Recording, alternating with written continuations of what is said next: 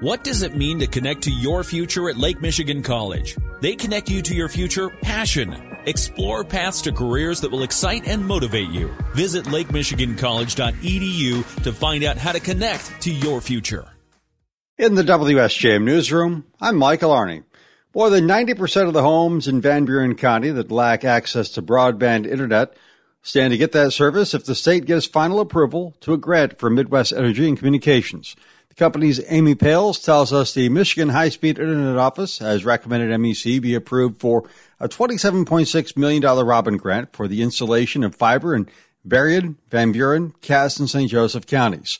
The Van Buren part of that work would come with a $4.1 million investment from the county and $1.4 million from 12 townships.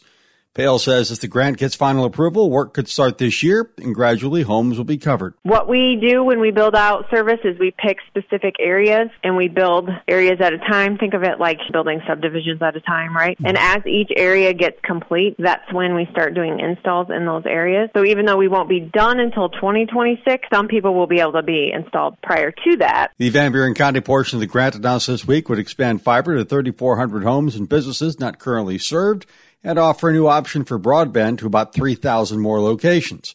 We have a list of all the Van Buren County townships that stand to benefit on our website. Police are looking for an armed robbery suspect in Dowagiac. Andrew Green has the story. The Dowagiac Police Department's investigating a liquor store robbery on Tuesday. It says police were sent to Northside Food and Liquor on North Front Street around 11:40 p.m. on a report of an armed robbery. They were told the suspect came in around closing time armed with a handgun and robbed the place, making off with cash. He was seen leaving on a red Huffy bike. The suspect's described as a black male, about six feet tall and thin.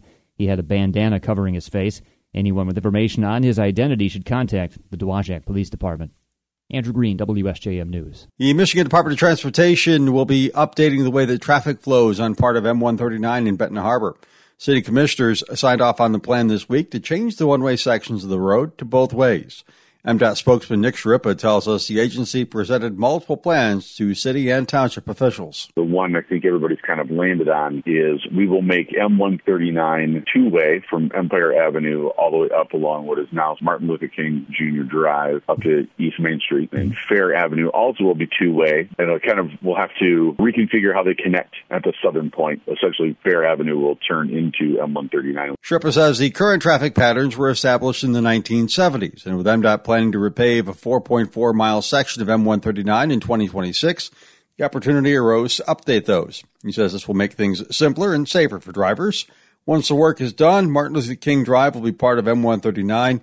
Fair Avenue will be given to the city of Benton Harbor as a local street.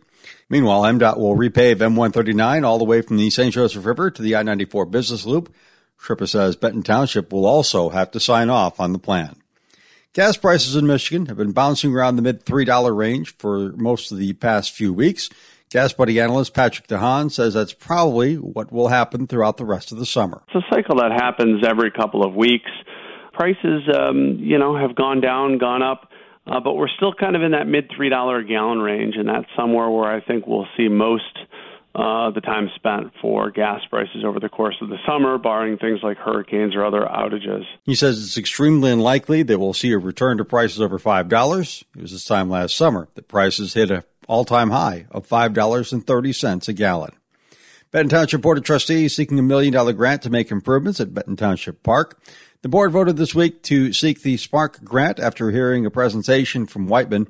Township Supervisor Kathy Yates tells us they've got big plans for the funds, including the construction of a third pavilion. We would like to add more seating to the other two pavilions we have. We'd like lighting so that people would be able to stay longer. We'd also like to have security cameras to ensure safety. We would like to redo the fence and be able to lock it when the time comes. Improve the roads, also make it so that instead of coming to a dead end at time that you can circle around for safety reasons. Yates says they'll also improve the boat docks. She says the goal is to attract even more people to an already well used park.